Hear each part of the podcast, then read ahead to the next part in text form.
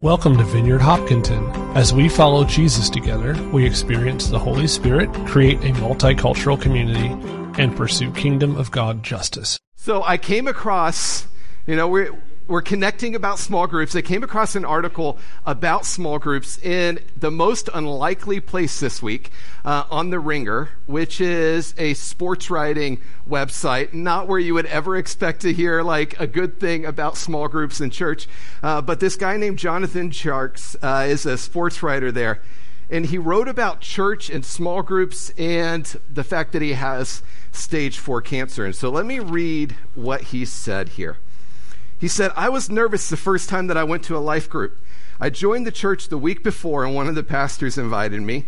That's the way to get them to show up. If it's your first week, I'm coming for you. No. Uh, it was a smaller group of people who met at his house every week. I remember walking up to the door and not knowing what to expect. There were a dozen people in the living room talking, and I didn't know any of them besides the pastor, and I didn't know what to do, so I did what most people do I headed to the table with snacks. It's always the safe spot. Eventually, the chatter died down and everybody sat in a circle. And they introduced themselves with an icebreaker, something about their favorite TV show or their favorite snack. And I was thinking either I'm supposed to say I'm an alcoholic or this is a cult. Uh, it's a common response. Uh, but nothing that exciting happened. They sang a few songs, talked about the Bible, and then at the end, everybody paired off to pray for each other. And the pastor asked me what I thought of the group. And then he asked if I would come back. I said, yeah, I guess, but I wasn't sure. That was seven years ago. Some of those strangers from the house that first night are my closest friends. But it didn't happen overnight. It took me a long time to feel comfortable. I usually came after the life group had already started and left as soon as it was over.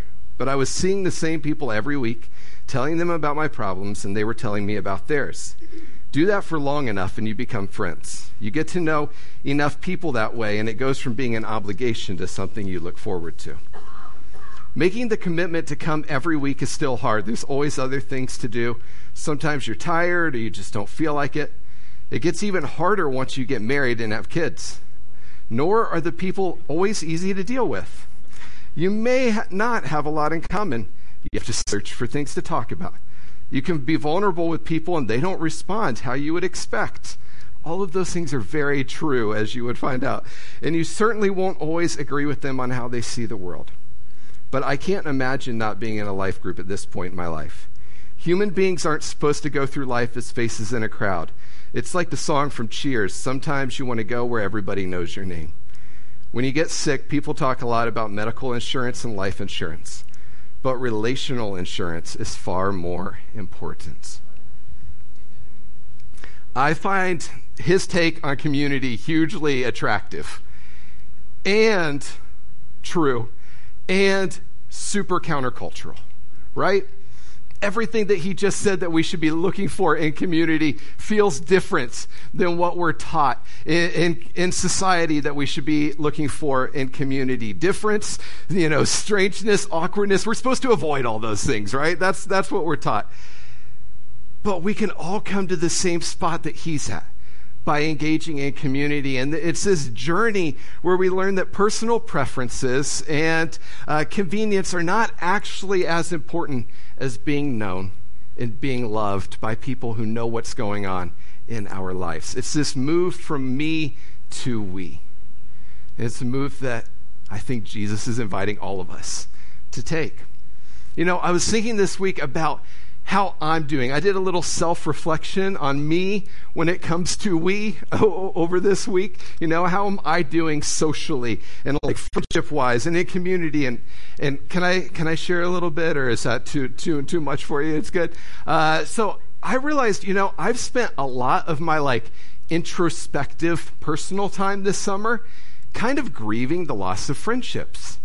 Like, I don't, maybe some of you could relate to this, but I realized I was like, the past couple of years, for obvious reasons, I haven't tried as hard relationally. Because you can't go to people's houses. You can't go hang out with them. Like, I remember one time Ross and I went and got uh, dinner at the beginning, like towards the beginning of COVID, and we were like sitting cross from each other at a table at a restaurant, trying not to breathe on each other. I mean, it's awkward, right? You're not sure what to do. Like, it was uncomfortable to do. And like I've lived uh, away from where most of my lifelong friends have been uh, for about a decade. And so those relationships have pulled apart a bit, which is kind of normal, but still sad. And so I've been grieving the loss of some of those relationships. Maybe some of you could relate to that. And then there's church. And can I say maybe the most awkward thing that you'll ever hear a pastor say about church? Is that, is that allowed? Here you go. You're welcome ahead of time.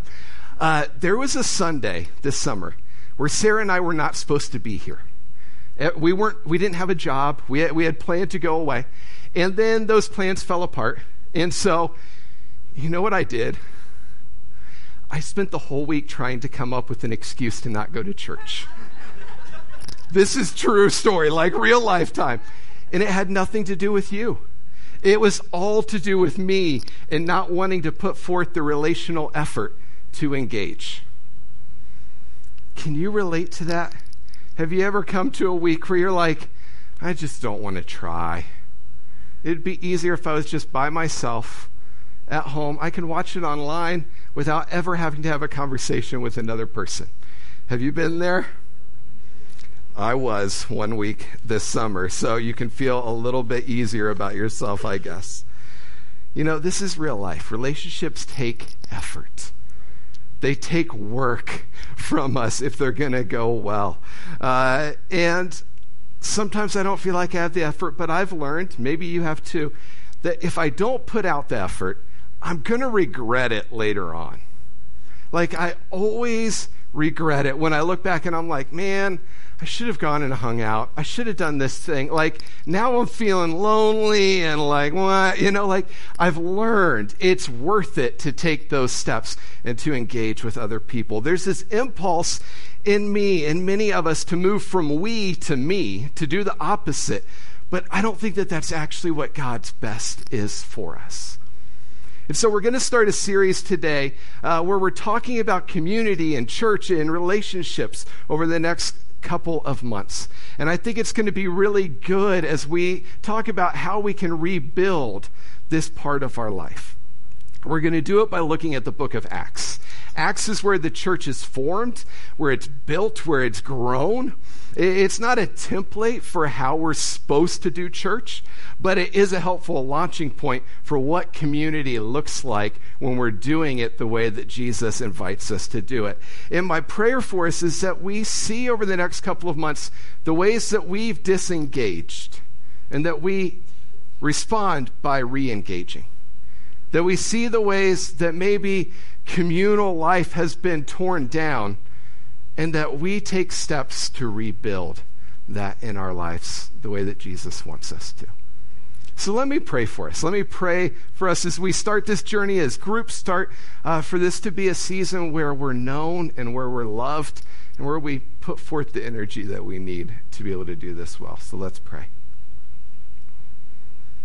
Jesus, I just thank you for this community. I thank you for uh, relationships that were just uh, maybe just being started, people that met each other for the first time just now. God, I pray for the small groups that are going to be going on this summer, sorry, this fall, uh, for people to really connect uh, and uh, really grow close together in that awkward way that happens in church when we share life together and we're, when we're willing to get a little vulnerable and share what it is that's going on.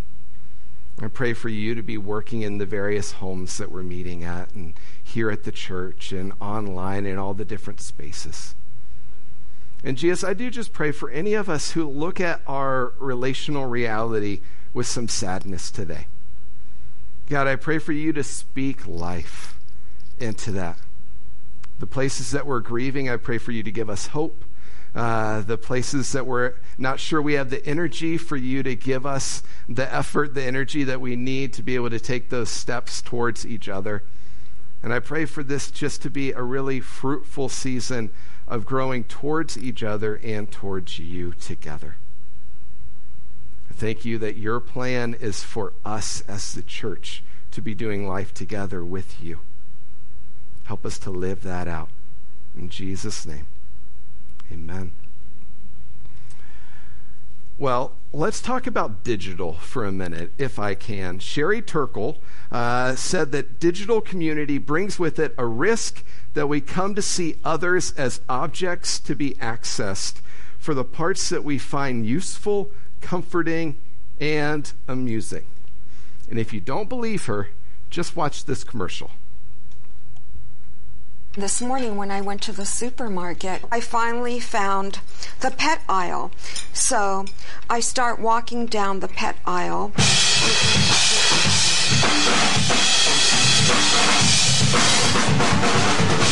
Cats. You know, they're seniors now. I got them when they were two and three, but they're now 12 and 13, so they're Another and I had to buy a chicken. I checked the date and it was like a month ahead. So I thought, okay, there was a long expiration.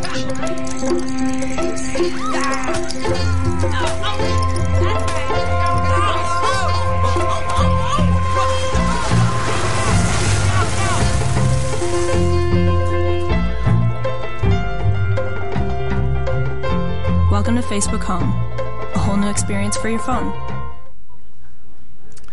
Pretty hilarious, right?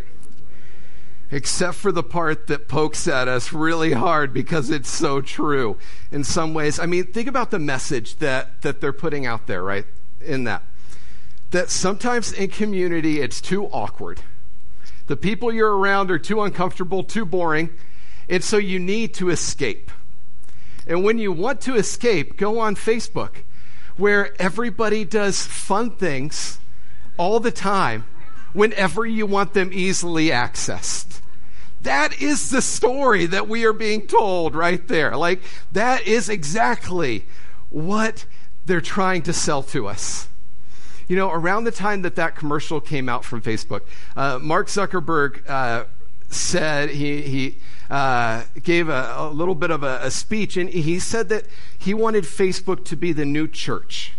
And what he meant was that it would strengthen the social fabric of society and bring the world together. So essentially, he wanted it to do what he thought church was here to do. Now, I would disagree. That is not all that church is about. But from uh, his perspective, as somebody who doesn't go to church, okay, fine. That's what he thinks. Now, many people disagreed with him when he said this, including uh, a journalist named Peter Ormerod. And he wrote this editorial, and he said this Churches at their best bring us into contact with people we would never think of as friends. It's a place of breaking down barriers, of being aware of mutual responsibility and dependence, a celebration of brokenness, and I would add, and healing, it's an unsanitized experience of humanity and all the healthier for it. An unsanitized experience of humanity. We need more unsanitized experiences of humanity in our culture today. Real lived out community with real people is not usually going to fit with your ideals. That's just the reality. It's not going to be perfect. It's going to be messy. Yes, there's probably going to be somebody talking about three day old chicken, and you're like, I just want to leave the room right now. But that's life with each other. Like sometimes it's boring, sometimes it's messy. It's not ideal, but that's good.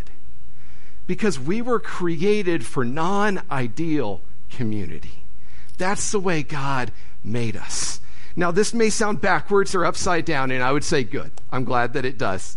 Because you see, the, the message of Jesus, the message of the kingdom of God, is always upside down and backwards compared to our, you know, experience in culture. Like that's a normative thing for us that what Jesus says seems different, seems a little off from what it is that everybody else is telling us. It's different from our cultural norms. And, you know, like you look at this historically and people have said that, you know, the upside down kingdom, how is that shown? Well, it's shown with like women being given roles of leadership in mostly patriarchal and male dominated societies. It's shown in the poor and the enslaved being given a place at the table, being given dignity, sometimes when they're sitting right next to the people who actually own them. It's shown in uh, the, the breaking down of, uh, of ethnic and racial uh, boundaries. Sometimes in societies where religion is like intimately tied with your ethnic background. And I would say yes, like historically those are all all ways that we've we've seen the kingdom to be backwards from our culture in really good ways. But I think that sometimes we look at those things and we're like, see, we did it. 2022, we broke all those barriers. You know, pat ourselves on the back. We've made it, guys. I would say not so fast. Because the kingdom should be upside down in every time and in every culture. We should feel the rub of following Jesus all the time. It's never going to fit perfectly within any society or any cultural norms. So what does that look like when it comes to how we do community? Let me let me throw out a few things that may feel upside down and yet I think are what Jesus wants us to do. You know, one is that culture today values digital easiness and shallow interactions. That's basically what that commercial just told us, right? But the kingdom values relational depth that's found in living life together face to face, which is anything but easy. Our culture values comfort, and the kingdom values maturity, which never comes by being comfortable. Culture values an echo chamber algorithm where everybody believes what I believe and says what I want them to say. But the kingdom values a diversity of opinions and experiences and personalities because that's how God created us. Are you feeling the rub a little bit? That's the reality of the kingdom, that it is going to push against our comfort. There's this really good book I've been reading called Analog Church by Jay Kim, and, and he said, in the digital age, one of the most upside down things the church can offer is the invitation to come out of hiding from behind our digital walls, to bridge our technological divides, and to be human with one another in the truest sense, gathering together to be changed and transformed in real time, in real space, and in real ways. Gathering together to be changed and transformed. That's what church is all about. And so I want to read from Acts chapter 2 as we see the earliest of early churches being formed and see the activities that went into how they did life together. So Acts 2:42 if you want to read along with me. All the believers devoted themselves to the apostles' teaching and to fellowship and to sharing in meals including the Lord's supper and to prayer. And a deep sense of awe came over them all, and the apostles performed many miraculous signs and wonders. And all the believers met together in one place and shared everything they had.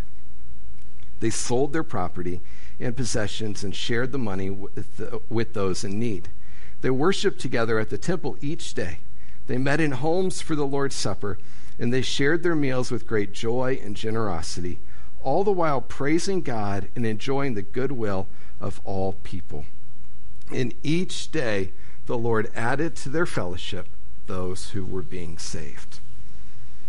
Right before this, in verse 37, the, the crowd asked Peter and the other disciples, they said, Brothers, what should we do? Peter had just given this great sermon uh, about who Jesus was and what he had came to do and how that changed everything. And so they said, What are we supposed to do? And Peter replied and he said, Repent of your sins, turn to Jesus, be baptized, and then receive the gift of the Holy Spirit.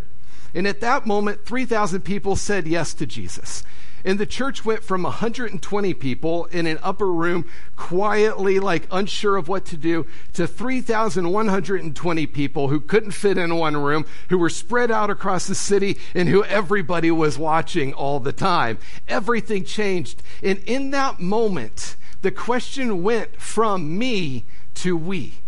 Literally. Look at it. In those verses I just read, 10 times they use the word they, them, their, or all. 10 times. It's not I. It's not what I did or how I'm doing things. It's we.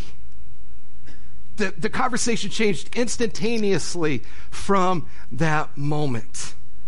It went from what should I do to how do we live together in that moment. Because following Jesus has always been done in community. And so Acts chapter 2 lays out some foundational, I would say incarnational actions that the church uh, can live into as followers of Jesus. And we're going to talk about many of these over the next few weeks, the next couple of months. But today I just want to focus on the first two. It says they devoted themselves to the apostles' teaching and to fellowship. So let's talk about this. Let's talk about the apostles' teaching. So, who were the apostles? Well, they were the disciples, and then they got a title. They got a they got a pay raise from zero to five cents an hour or something. I mean, it wasn't very much. They went from paying Jesus' salary to getting their own salary. That's probably what it was. Uh, but they went from being the people who followed Jesus for three years to being the leaders of the church. They were the ones who taught the church what they were supposed to believe and who Jesus was and, and what he was up to in their world and what he was calling them to. They were the ones that everybody in that 3,120 person church, plus the extra people who were getting added daily, that they would look to and ask, like, how should we live? What is life supposed to look like? They're the people that they would listen to even when they disagreed with them.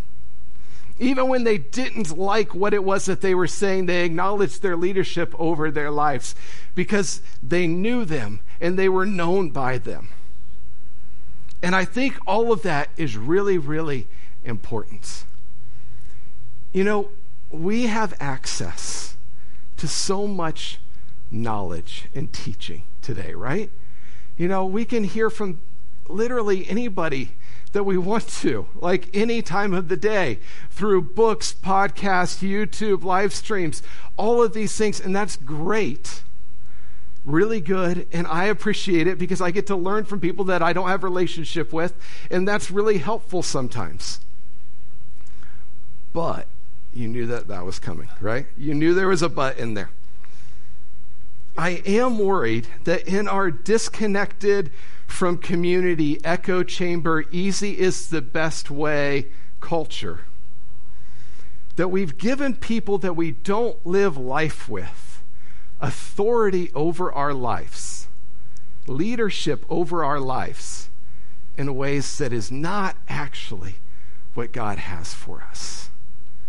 I'm worried that we've said to people we've never met, you're my, you're, you're my guru, you're my teacher, you're my apostle, so to speak, without allowing them to know your life, without living life with them. I don't say this to reinforce my own voice, although it may sound like that.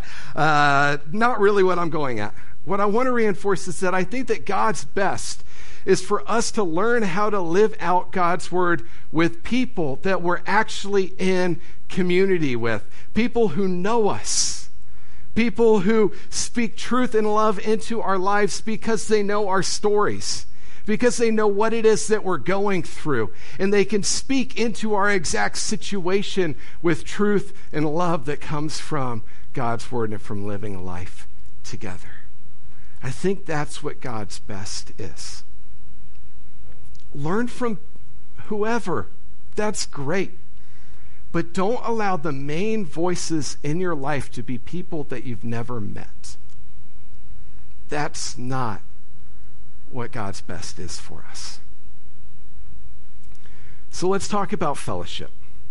Fellowship is not just, uh, if you've been around the church for a while, the name of a room that's blandly decorated, that has coffee and donuts that you go and stand in for a few minutes after the service. Uh, although that's where I've seen it the most in my life. That's not actually what fellowship uh, is only. Uh, fellowship implies shared life. The Greek word here is, is koinonia that's used. And koinonia means an intimate bond of fellowship which unites Christians with God. An intimate bond of fellowship which unites Christians with God. Just me and Jesus is not church. And it's not actually enough. That's what we're told here. We need each other. And we don't just need each other for the interaction that we have, which is nice and good, but for the interaction that we have with Jesus. There's this like three way relationship that's supposed to be going on here that mirrors another three person relationship Father, Son, and Holy Spirit the Trinity, three in one, doing life together. Me, you, and Jesus, we're doing life together. We're mirroring the relationship that God has as the Trinity. That's what fellowship looks like, doing life in intimate ways together. The church was created for this sort of fellowship, which implies that it gets messy and awkward because we're in each other's business and we know when stuff's going to heck and we know like when we need to speak up and say like that's not the best thing for you you shouldn't be eating that sleeve of Oreos every night. You know, whatever it is, I don't know. Probably actually don't call out somebody on the Oreo eating. That might be too much. But whatever it is, you know, speak out. Uh, we call each other out. We live life together and we know what's going on. Church was created for this. And fellowship only happens when we're actually living life together. You know, I had a couple of conversations over the past few weeks that made me think of this. Uh, the first one was with somebody who's going through a harder time, and we were talking, and, and I was trying to reinforce that there's people in the church who want to support him. And, and he looked at me and he laughed at me a little bit, and, and he was like, Oh, I know. Don't worry. And it wasn't a dismissive I know. It was, No, I know. Because People have already told me because they know my stories, because they know what's going on. And so they're texting me and they're supporting me and they're asking how I can help. And they were here yesterday and they're doing all these things. I had another conversation with a group of people um, and it got a little, a little awkward, like really awkward. And they like got in my face a little bit. There was like this fierceness that came out in a good way. Because we were talking about small groups and they uh, were talking about their experience together as a small group that summer. And I was like, well, things might change a little bit in the fall. The group might not be the same way. And this fierceness showed up. All of a sudden, it was like you let the lion out. And it was like, no, this has been good. We've been doing life together, and I don't want to break up these relationships because it's been really, really good. And I want to keep doing this. I want to keep digging in because this is bringing me life. Friends, that's what fellowship looks like. Those are the signs of healthy fellowship that is messy, that is intimate, that you're a little territorial over in a good way. That's what doing life together as followers of Jesus looks like. And in a very healthy way, it is super countercultural. That is not what you're told to do with your stuff through Facebook. What was the result of living this way for the early church? What it says in here, it says that they were filled with joy, that they were respected by the community because it looked different than the way everybody else lived, and that people were added to their numbers daily. If that's the fruit of living life in this way, then sign me up. That is the best fruit I've seen in a long, long time. That's really, really good.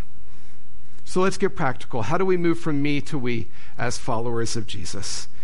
The first thing I think is that we have to give up our ideal community for the actual, real community that you've been placed in.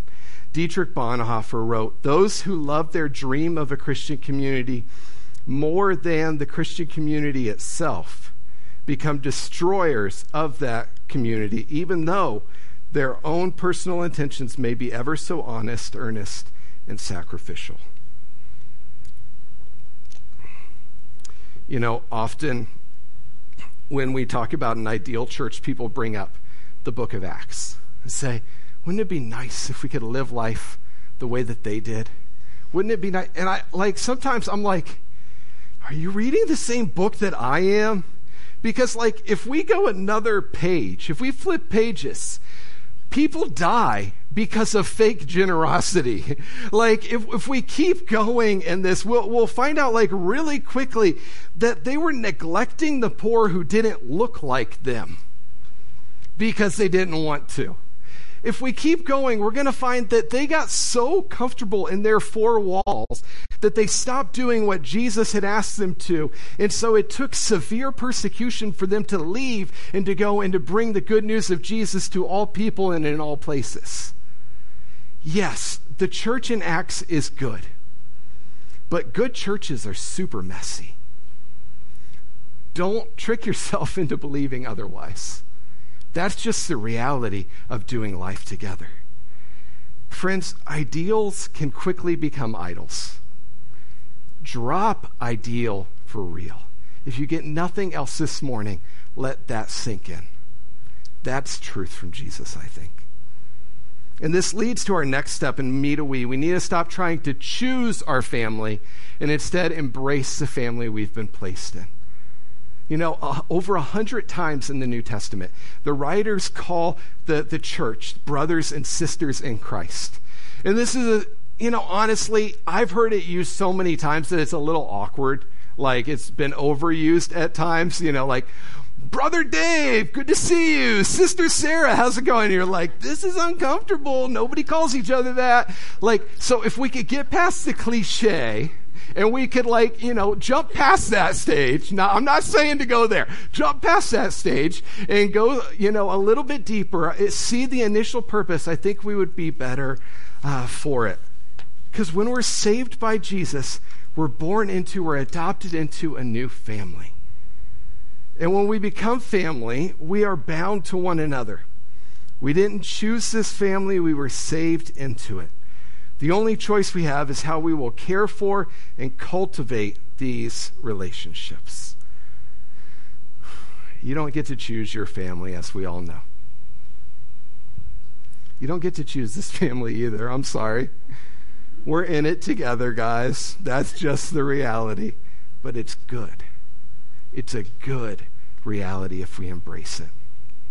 Jonathan, who I mentioned, I read his story at the beginning, he finished his article uh, by talking about his experience having cancer in community. And he said, I've already told some of my friends, when I see you in heaven, there's only one thing I'm going to ask Were you good to my son and my wife? I want Jackson to wonder why his dad's friends always come over and shoot hoops with him, why they're always inviting him to their houses, why there are so many of them at his games. I hope that he gets sick of them.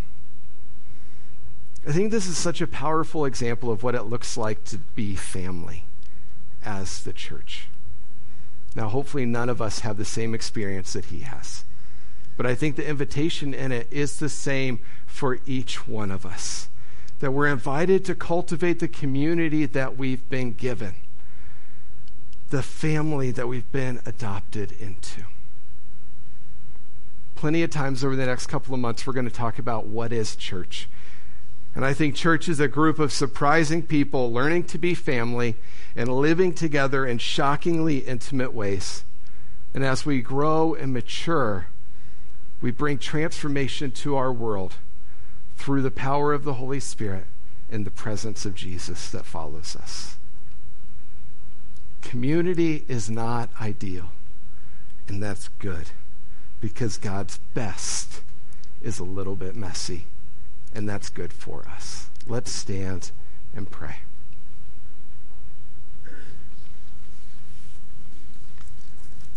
We're going to worship, and I want to read from Psalm 147 uh, as we kind of transition into this space. It says, Hallelujah. It's a good thing to pray, sing praise to our God. Praise is beautiful, praise is fitting. God's the one who rebuilds, He regathers exiles. He heals the brokenhearted and bandages their wounds. He counts the stars and assigns each a name. Our Lord is great with limitless strength. We'll never comprehend what he does and what he knows and does. He puts the fallen on their feet again and pushes the wicked into a ditch. That's an image for you. Sing to God a thanksgiving hymn. Play music on your instrument to God, who fills the skies with clouds, preparing the rain for the earth, and then turning the mountains green with grass, feeding both cattle and crows. He's not impressed with horsepower. The size of our muscles mean little to him. Those who fear God get God's attention. They can depend on his strength. Jesus, I thank you that this morning as we go to worship you, that we can we can enter in worshiping a God who is more than we could ever imagine, whose plans cover more than we could even think about. You created ecosystems in details that, that we could never even begin to imagine. I pray that this morning as we worship, that we'll encounter that great God. That you'll come and speak to our hearts that you'll move in our lives and that your presence will be felt. In Jesus' name, amen. Música